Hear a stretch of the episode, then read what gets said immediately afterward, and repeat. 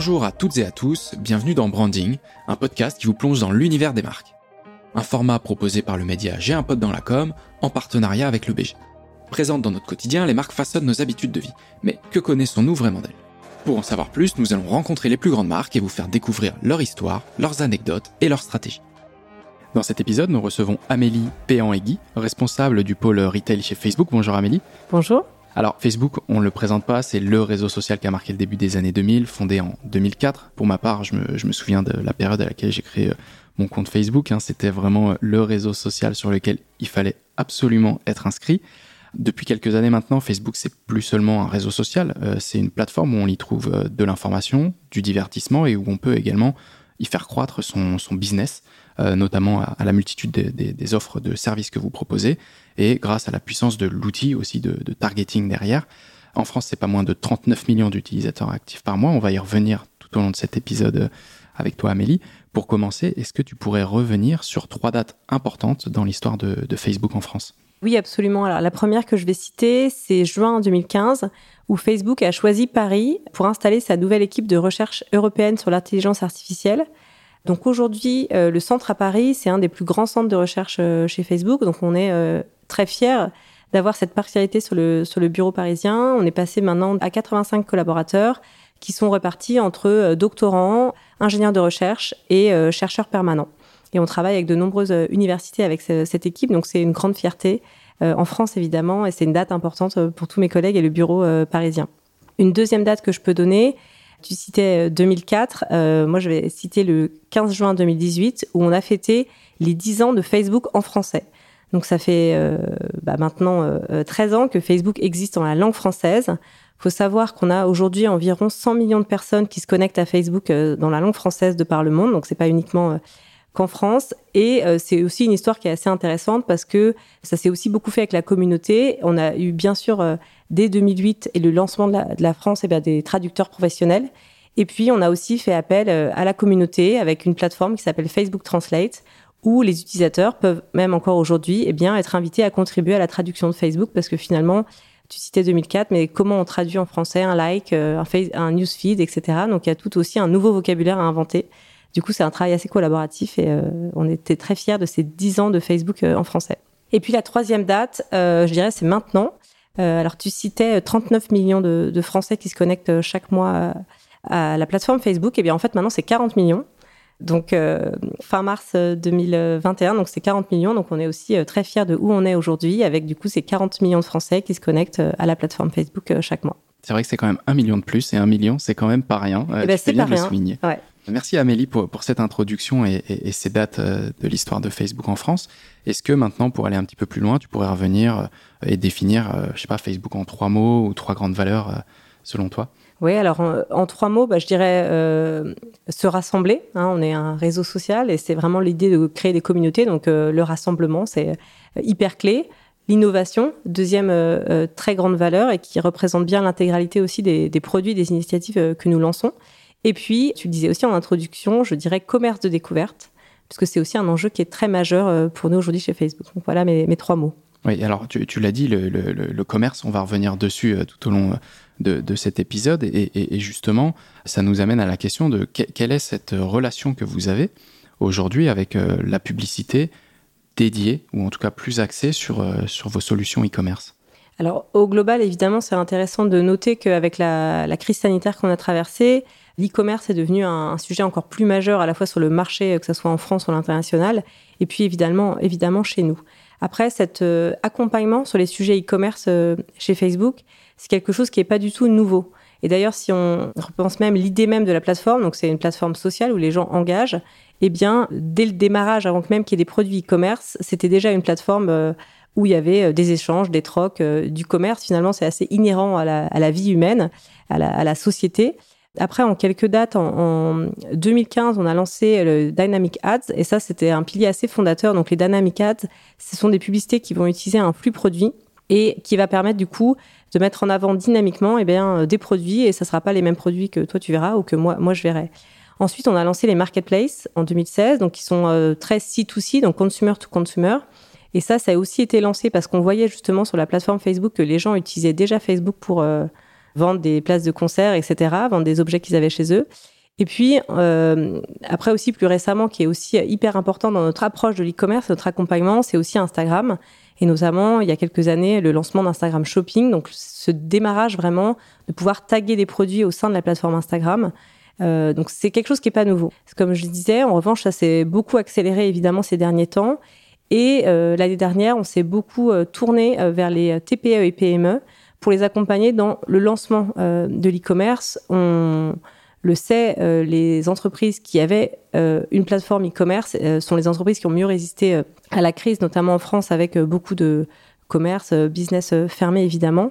Du coup, on a mis en place pas mal d'initiatives l'année dernière pour accompagner ces TPE, PME eh bien, à résister pendant cette, cette crise.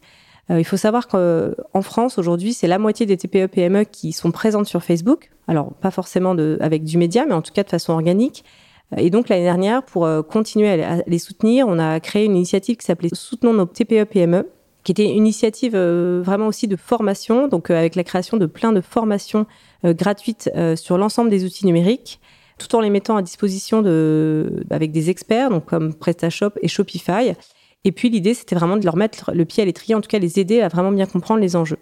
On a aussi lancé Facebook Shops, qui est un pilier aussi assez important dans notre stratégie e-commerce chez Facebook, puisqu'en gros, ça permet d'avoir une boutique, une vitrine en ligne sur toutes les plateformes Facebook, donc que sont Instagram, que sont Facebook ou encore WhatsApp ou Messenger, et puis de gérer euh, son catalogue produit, puis d'avoir une manière finalement assez simple d'avoir une boutique euh, mondiale. Donc c'est un produit qui est, qui est gratuit et c'est en, ça, euh, je pense que notre approche de l'e-commerce, elle a beaucoup évolué. On s'est beaucoup euh, concentré euh, sur le marché français, sur les TPE-PME. Oui, et puis comme tu le disais, il y, a un enjeu de digitalisation des, plus petits commerces. C'est quelque chose qui, euh, aux États-Unis, hein, tout ce qui est le, social shopping, est à une étape peut-être un peu plus avancée qu'en France. Et c'est là aussi tout l'intérêt dans, les ressources que vous mettez à disposition, effectivement, des commerçants, c'est de les accompagner. Soit ils avaient tout simplement juste une page Facebook, mais qui était peut-être pas assez active ou qui n'allait pas assez loin. Et finalement, bah, les clients qu'ils ont euh, dans leur shop, dans leur euh, boutique en temps normal, bah aujourd'hui, euh, il faut qu'ils se rendent compte, si jamais ils, ne s'en sont pas rendus compte avant, c'est pas qu'ils étaient présents sur, sur Facebook et c'est aussi tout l'intérêt derrière des solutions que, que vous proposez. Comment est-ce qu'on peut expliquer ce, alors je vais pas dire retard, même si c'est quand même peut-être le, bon mot par rapport aux US du marché français sur la conscience de l'intérêt de, des plateformes comme Facebook dans le commerce? Alors c'est une, bonne question et je ne sais pas si je parlais de retard en, réalité. Euh, c'est vrai que euh, pour beaucoup d'entreprises, euh, on pouvait, notamment les petites entreprises, parce qu'on on, on accompagne les, les, grands annonceurs qui ont compris évidemment l'enjeu de l'e-commerce depuis quand même quelques années, même si on sait que ça, euh, ça a explosé de l'e-commerce l'année dernière. C'était quand même des enjeux qu'ils connaissaient. Et sur les TPE-PME, on peut aussi se, se dire si on a un petit magasin et qu'on livre juste euh, euh, dans sa zone de chalandise que finalement l'e-commerce exactement et je pense que le tissage magasin aussi est, aussi très différent de celui des États-Unis. Donc je ne sais pas s'il y a vraiment un retard des entreprises françaises euh, à comprendre l'intérêt d'être présent sur le digital. Je suis pas exactement sûre mais en tout cas il y a un, sujet aussi de ressources. Quand on est une petite entreprise on n'a pas forcément bah, le temps de, de, bien gérer ça. Et puis je pense qu'on sait tous pour les gens qui nous écoutent c'est aussi un métier on ne devient pas euh, en, quelques clics euh, un expert euh, en social, shopping et même au-delà de, de l'e-commerce. Donc c'est vrai que si on a des ressources contraintes, bah, c'est un, un, vrai enjeu. Et c'était pour ça que c'était important pour nous aussi toutes ces, de mettre toutes ces formations à disposition au-delà des outils pour vraiment les accompagner dans pour celles qui n'avaient pas encore pris le train, on va dire, les accompagner dans cette euh, transformation digitale. D'accord, très bien. Et, si on devait faire un, focus euh, aujourd'hui pour cet épisode sur un ou, plusieurs case studies euh, en particulier, est-ce que tu aurais des retours à nous faire? Oui, alors je vais changer un petit. Là, je vous ai parlé pas mal des, des TPE, PME. Là, je vais prendre un exemple assez différent. Donc, déjà, juste peut-être pour, pour, illustrer, nous, sur Facebook en France, on a une équipe dédiée qui accompagne les grands annonceurs, donc plutôt les, les, grands groupes, et notamment dans la partie commerce, ça soit euh, des grands pure players ou bien des grands annonceurs euh, retail traditionnels. Et c'est un peu difficile cette question. je savais que tu allais me la poser parce que du coup, on accompagne beaucoup beaucoup d'annonceurs.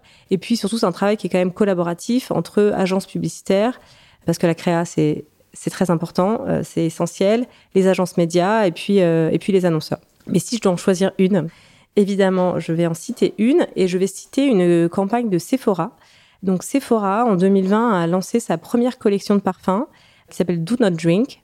et se sont retrouvés face un peu à un challenge euh, lié notamment à la, à la situation euh, sanitaire, puisqu'ils avaient beaucoup de... Euh, au moment où ils allaient lancer cette première ligne de parfum, eh bien, la pandémie a gardé un peu les acheteurs à la maison avec beaucoup de, de, boutiques qui étaient fermées. Et du coup, ils ont vraiment réfléchi à comment créer une expérience très expérientielle pour vendre du parfum sans le sentir et sans avoir du coup ce, ces campagnes d'échantillons que fait régulièrement exactement Sephora. Du coup, on les a accompagnés euh, pour créer quelque chose de vraiment très innovant euh, sur nos plateformes. Euh, on les a accompagnés pour qu'ils travaillent avec deux créateurs de contenu, notamment un créateur neuroscientifique qui a développé des filtres de réalité augmentée qui jouaient vraiment sur les textures, les couleurs et les formes, puisque, comme on le sait tous, ou pas forcément, en neurosciences, en fait, les, les yeux et le nez, c'est les mêmes capteurs en fait. Donc l'idée, c'était toute l'idée de se dire on sent avec nos yeux. Et puis, euh, évidemment, ce serait beaucoup plus sympa si je pouvais euh, montrer euh, ce filtre. Exactement ce filtre. donc ils ont créé ces filtres vraiment pour lancer ce parfum. Ça a super bien fonctionné. Les trois filtres qu'ils ont pu créer, qui jouaient vraiment avec les textures. Et en fait, ce qu'on a vu quand on a comparé les publicités qu'ils ont lancées avec ces filtres en réalité augmentée versus des publicités plus classiques, on a vu que ces filtres en réalité augmentée ont vraiment euh, permis un très grand augmentation de la, de la brand awareness, qui est hyper important quand on, euh, quand on lance un produit. Et même euh, en démarrage, ils ont pu observer un super bon volume de vente, puisque le premier mois du lancement, ils avaient une part de marché qui était autour de 6% et qui dépassait des grands noms comme Dior, Chanel et Yves Saint Laurent. Donc c'est un super, une super belle chose, exactement, quand on lance sa première marque de parfum, quand on est à Sephora. Ouais, et puis comme tu, tu, tu as très bien mis l'accent dessus, c'est dans une période comme celle-ci euh, de proposer une expérience. On peut pas effectivement se rendre en magasin, on ne peut pas euh, utiliser les canaux euh, classiques de commercialisation et de lancement produit. On n'a pas, voilà, on a la faculté de sentir ce, ce parfum. Donc effectivement, c'est de trouver une expérience qui permet de pallier à ce, manquement, en tout cas cette impossibilité. Et donc du coup, bah, c'est trouver des axes créatifs. Euh, donc là, vous avez certainement, bah, tu l'as dit, travaillé avec des, chercheurs et, certainement aussi peut-être des agences euh, pour la partie création. Qu'est-ce que vous avez aidé à mettre en avant avec cette marque au-delà de l'expérience? Est-ce que c'était vraiment aussi l'accompagnement sur la multitude d'outils de votre plateforme? Alors, je pense qu'en termes d'accompagnement, alors euh, on ne fait pas à, pour chaque évidemment euh, campagne parce qu'il y a ces, tout cet écosystème et notamment super fort en France hein, d'agences euh, publicitaires et d'agences médias. Là, on a vraiment euh, voulu les accompagner avec nos équipes de qu'on appelle chez nous le Creative Shop pour identifier eh bien ces créateurs de contenu parce que créateur de contenu c'est pas que ça veut pas dire que influenceur, c'est aussi d'autres types de métiers. Là, il y avait aussi de la de la, de la 3D et puis, on les a accompagnés évidemment, et ça, je dirais, c'est un peu plus euh, classique chez nous, sur la mesure. Euh, c'est très important pour nous de mesurer l'impact euh, d'une campagne. Et du coup, on les a aussi accompagnés sur cette, pour comprendre vraiment l'incrément de la campagne. On utilise beaucoup ce qu'on appelle des brand lifts. Donc, à savoir, on va mesurer, on va dire, la réaction d'un groupe exposé à la, campagne versus un groupe qui est non exposé. Donc ça, c'est vraiment le, principe de, de comprendre l'incrément peut générer nos plateformes. Et donc, on les a aussi accompagnés sur, euh, sur cette mesure pour comprendre si, eh bien, est-ce qu'un dispositif innovant, et notamment l'utilisation de la réalité augmentée, qui est encore euh, assez, prémisse, ouais. voir si ça avait un, ça, il y avait un vrai gain pour les utilisateurs et donc pour la marque. Et donc, c'était le cas. Donc, on était très contents de, de cette belle collaboration.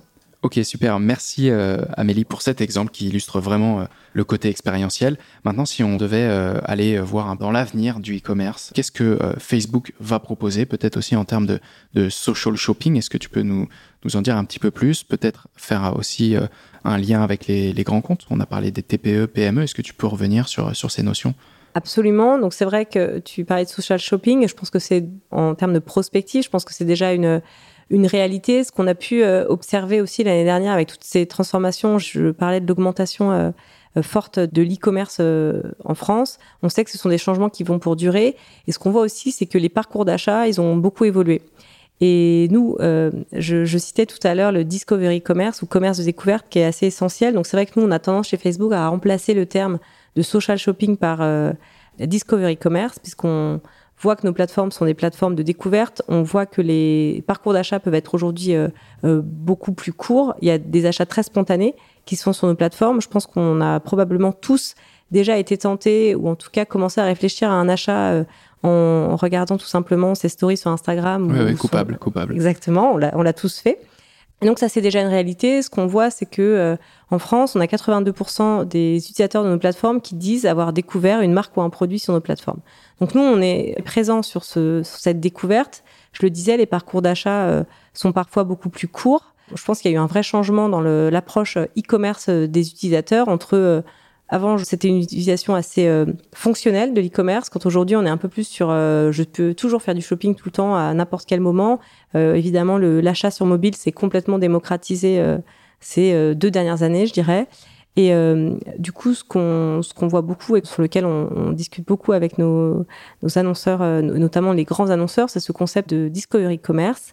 Donc, de se dire, il faut avoir une une approche euh, très euh, déjà machine learning qui est vraiment au cœur de la machine chez nous. Quand on parle de discovery commerce, il faut euh, un petit peu aller au-delà des, audiences qu'on a classiquement parce que finalement, bah, le machine learning qui est un peu au cœur du réacteur hein, dans une entreprise comme la nôtre est hyper clé pour faire découvrir ses produits. Évidemment, on avance aussi pour faire en sorte, et on accompagne nos, nos annonceurs sur ce sujet, d'avoir bah, ensuite des plateformes d'achat les plus fluides possibles. Donc effectivement, aujourd'hui, euh, sur le marché américain, par exemple, on a la brique de paiement qui est disponible euh, pour certaines marques dans Instagram. Donc, ce qui veut dire que bah, on peut, en tant qu'utilisateur, eh bien découvrir un produit sur Instagram. Logiquement, ce produit doit être euh, hyper intéressant pour vous parce qu'on est dans cette découverte, ce machine learning. Et ben, l'idée, c'est de montrer le bon produit à la bonne personne. Et puis, du coup, un utilisateur Instagram aux États-Unis peut, s'il le souhaite, quand il a vu un produit euh, qui lui plaît, finir son tunnel d'achat et réaliser son achat sans quitter la plateforme Instagram. Donc une expérience euh, hyper fluide. Il euh, n'y a pas de problème de temps de téléchargement, etc., du site, etc. Donc hyper rapide. Donc ça, c'est quelque chose qui est lancé aux États-Unis depuis aujourd'hui deux ans. Donc là, on est vraiment, on peut dire, dans le social shopping parce que le. L'intégralité de, l'acte d'achat se fait sur la plateforme. Parce que c'est vrai qu'un des enjeux, c'est aussi d'avoir bah, les catalogues produits qui bah, aujourd'hui, c'est pas toujours le cas, ne sont pas hébergés sur la plateforme. C'est plutôt un drive to web où on va, avec des partenariats, comme tu le disais tout à l'heure, notamment avec des acteurs comme Shopify, avoir euh, la découverte sur la plateforme. Ensuite, on va peut-être être, euh, redirigé vers le site du commerçant sur lequel on va finir le processus euh, d'achat. Là, ce que tu nous dis, c'est qu'effectivement, l'évolution, bah, c'est tout simplement d'avoir un process d'achat complètement intégré à la plateforme de la découverte euh, jusque l'achat et le paiement en fait finalement. Absolument. Et tout en les deux systèmes vont, vont coexister. Et puis ce côté achat euh, euh, très spontané ne va pas correspondre à tous les types de produits. Et ça on, en a conscience. Donc on on n'a pas cette vision de se dire oui on va être un acteur majeur de l'e-commerce en revanche, euh, l'e-commerce classique, où on va justement rediriger du trafic qualifié sur la bonne page produit, etc., euh, c'est un modèle qui va perdurer. Et... Oui, puis je pense que c'est amené à évoluer dans le temps. Je me souviens, moi, il y a, y a, plusieurs années, je vais peut-être pas dire une décennie, mais bon, avant, on, découvrait potentiellement un produit sur son smartphone, mais s'il y avait l'achat, l'achat se faisait sur un ordinateur. C'était a priori considéré comme plus safe. Il y avait aussi la notion de, bah, de montant. Euh, si ça dépassait 500 euros, j'achetais surtout pas sur mon mobile, j'allais plutôt en boutique. Aujourd'hui, on peut dépenser des 1000, 2000 euros euh, facilement, entre guillemets, depuis son mobile. En tout cas, c'est pour ça que je dis que c'est peut-être amené à évoluer. Aujourd'hui, des produits et des secteurs sur lesquels on n'achèterait peut-être pas via le mobile ou en tout cas via un réseau social, peut-être que d'ici 5-10 euh, ans, on commandera sa, je sais pas, sa Tesla depuis Instagram parce qu'on a vu une ad euh, de la marque. Enfin voilà, c'est peut-être aussi amené à évoluer dans le temps. Et on a eu pas mal d'exemples l'année dernière, vraiment, et tu citais le secteur automobile. Euh, effectivement, on a des paniers pour le coup euh, un peu différents d'un t-shirt ou d'un sac à main qui sont euh, effectivement ça a beaucoup boomé. Et oui, je pense que peut-être demain on achètera sa Tesla sur Instagram. Peut-être. Est-ce que Amélie, tu aurais des, retours sur les formats? Alors ça, c'est une question qu'on nous pose assez souvent sur, sur J'ai un peu dans la com sur les formats et leur performance, la conversion d'un format par rapport à un autre? Alors, c'est une super bonne question et je comprends que les gens la posent. Et évidemment, ma réponse, va être hyper large parce qu'en fait, on a tout un type de format qui répondent à différents euh, objectifs. Aujourd'hui, notamment par les acteurs euh, e-commerce, ils utilisent beaucoup, tout à l'heure ce que je citais, Dynamic Product Ads, qui peuvent être, donc qui est vraiment du flux produit, qui peut être utilisé en retargeting. Donc clairement, si on veut faire la conversion, c'est un format assez roi. Mais effectivement, si on fait du retargeting, ça veut dire qu'on connaît déjà les gens qui connaissent déjà nos produits, etc. Donc ça nous permet pas d'aller toucher tout ce, je dirais, commerce d'anticipation. Et sur ce commerce d'anticipation, bah, il y a plein de choses qui sont possibles. Bah, on peut toujours utiliser du flux produit, évidemment, mais on peut aussi raconter une histoire et il y a des formats qui s'y prêtent assez bien. Donc je pense qu'il faut, il faut un moment pour, euh, oui, raconter son histoire et, et, travailler un peu ce que nous on dirait du mid funnel ou du upper funnel avoir des formats qui sont un, peu plus engageants jusqu'à un flux produit, même si on peut travailler des templates hein, sur, le, sur le DPA et on a beaucoup d'acteurs qui le font. Et du coup, ça va être euh, des instant experience par exemple, qui sont comme presque un mini site qui vont prendre euh, être euh, en full screen. Ça va être du collection qui est aussi hyper intéressant parce qu'on va pouvoir avoir à la fois une vidéo ou une image, je vous invite à mettre de la vidéo, pour raconter un peu votre marque et, votre produit, puis ensuite, eh bien, quelques produits qui sont mis en avant. Donc, le collection, on trouve que c'est un format qui, fait un peu tout. C'est du brand formance, alors un mot un peu moche, mais qu'on utilise tout de même assez régulièrement. Ok, très bien. Merci euh, Amélie. C'est très clair et puis ça répond à une, vraie question de nos, auditeurs. Est-ce que maintenant tu peux nous parler, euh, par rapport à, la multitude des plateformes que vous avez, nous faire un point sur les, placements? Absolument. Alors c'est vrai qu'on entend beaucoup, euh, alors peut-être vos auditeurs aussi, Instagram c'est pour la marque, Facebook peut-être plus pour la conversion. Alors pas tout à fait, la réponse elle est, elle est pas là et notamment quand on se parle d'e-commerce. Je, parlais tout à l'heure de, notre machine learning. Pour nous, un des conseils clé pour avoir une belle performance sur nos, sur nos plateformes, c'est de faire confiance à l'algorithme, à savoir de ne pas sélectionner ses placements et d'être en ce qu'on appelle en placement automatique. Et en gros, c'est la campagne qui toute seule va voir pour un utilisateur donné à quel moment eh ben, je le touche plutôt sur Instagram, je le touche euh, plutôt sur, euh, sur Facebook, plutôt en story, plutôt en feed. Et ça, ce qui, ce qui permet la, les meilleures euh, performances de campagne. on a eu très récemment une discussion avec Aurélie Bouvard, qui est la CMO de Showroom Privé, qui euh, échangeait avec nous lors d'un événement récemment et qui disait euh, ça, ça a été pour elle une grande découverte. Elle avait évidemment, comme tout le monde, des a priori un peu sur euh, quelle plateforme utiliser pour quel objectif de campagne. Et en passant tout en placement automatique, ils ont augmenté leur reach, donc leur couverture, et réduit, je crois, de 30% leur coût publicitaire aussi. Donc ils étaient hyper satisfaits. Donc placement automatique, s'il vous plaît, si vous retenez quelque chose, j'espère que ça sera ça. Super, merci euh, Amélie, c'est très complet sur, euh, sur les formats, les placements. Est-ce que maintenant tu peux euh, nous dire rapidement deux, trois petits mots sur le live shopping? On en entend énormément parler. Quel est ton point de vue et, qu'est-ce que tu peux nous en dire? Alors effectivement, on en entend beaucoup parler. Il y a deux ans, on entendait beaucoup parler en, Chine. où le live shopping est, un gros business chez eux. C'est aussi en Chine vu comme un grand divertissement, le live shopping on voit euh, déjà une, avancée aussi assez forte sur le marché américain. Et puis évidemment, eh bien, euh, les retailers français ne sont pas, sont pas en reste, donc il y a pas mal de tests euh, qui sont faits.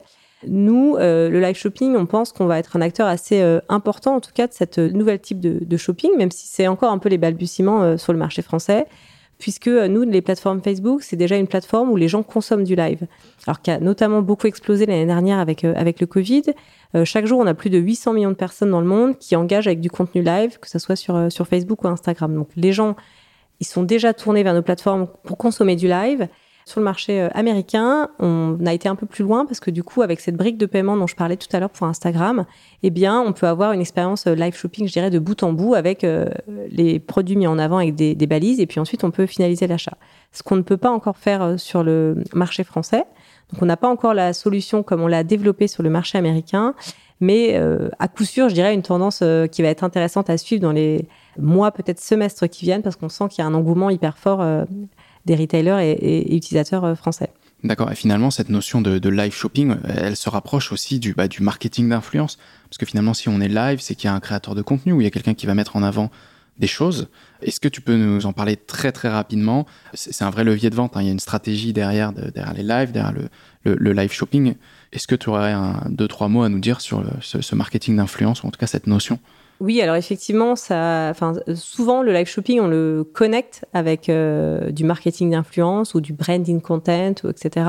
Euh, on l'a vu pas mal aussi aux États-Unis avec vraiment du drop shopping. Euh, j'ai un, une personne qui, qui, fait son live et, etc. En France, tout le monde fait, a pas cette démarche-là. On voit aussi des marques qui engagent avec différents présentateurs. Donc il y a un peu de tout, mais effectivement, le créateur qui devient au-delà juste d'une égérie, mais même vendeur et qui vend lui-même ses gammes, etc. C'est un truc qui se développe beaucoup. Donc euh, clairement, les deux sujets sont, sont euh, étroitement liés. Absolument. Eh ben, écoute, merci euh, Amélie, c'est très intéressant. Je pense que c'est un épisode qui pourrait durer une petite heure de plus. On arrive maintenant à la fin de cet épisode. Un grand merci à toi Amélie d'avoir pris le temps de répondre à nos questions. Bah, merci beaucoup, c'était un vrai plaisir. Donc ravi d'avoir été invité. Eh bien, plaisir partagé. Merci à nouveau pour cet échange. Merci pour les éclairages sur les différentes solutions de Facebook pour accompagner les commerçants. Merci à la marque Facebook d'avoir accepté de faire euh, ce podcast avec nous. Merci à tous de nous avoir écoutés. On se retrouve très très vite dans un prochain épisode. À bientôt.